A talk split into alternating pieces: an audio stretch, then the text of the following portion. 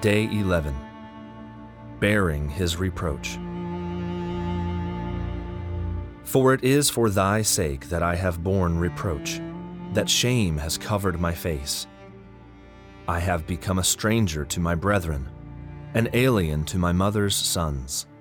For zeal for thy house has consumed me, and the insults of those who insult thee have fallen on me. Psalm 69, verses 7 through 9.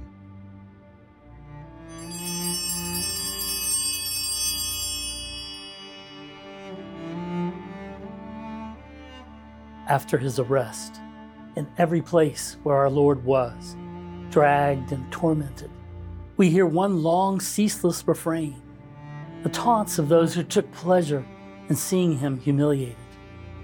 Insults and indignities, sarcasm and slander, blasphemy and mockery, a relentless chorus of abuse screeched throughout the night, building to a crescendo of outrage as he hung on the cross the next day. More subtle, but still ruinous, were the ricochets of these verbal missiles onto the friends of Christ. Anne Catherine heard the malicious whispers of respectable people echoing in the streets of Jerusalem as tongues wagged and fingers pointed at those who had followed Jesus. Anyone who ventured to speak on his behalf was risking public denunciation and worse. 2,000 years later, the tongues still wag.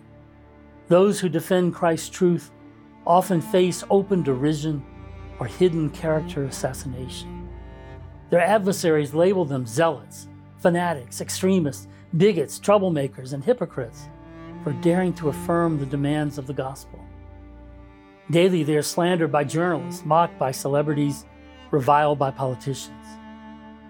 Some are silenced by the opposition.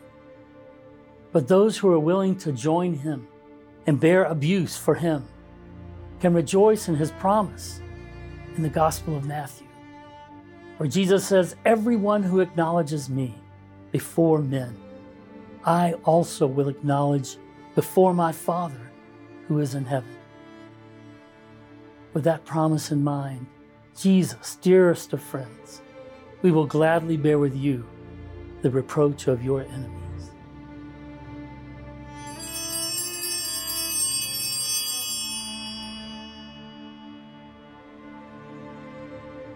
As Jesus was led to trial, among the people, a thousand different speculations were proposed and opinions given, such as these Lazarus and his sisters will soon know who is this man in whom they have placed so much firm reliance.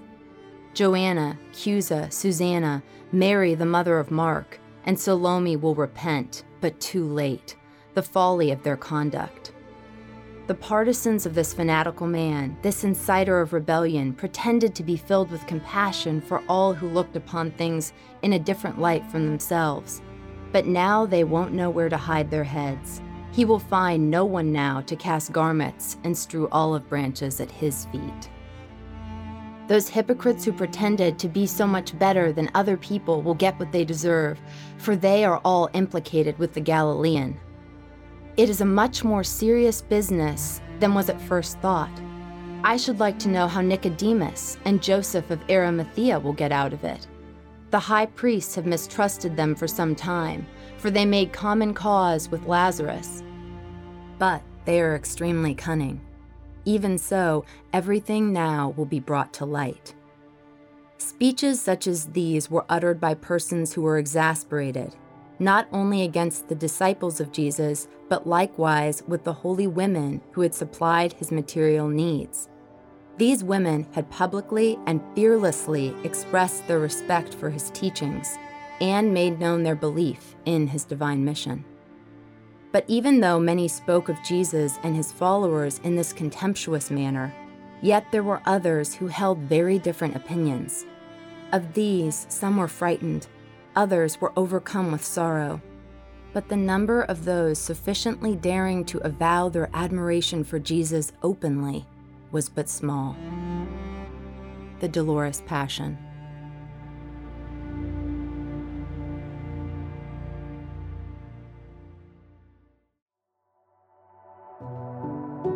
This has been an episode of Lent 40 Reflections and Mystical Revelations on the Passion, a podcast brought to you by TAN.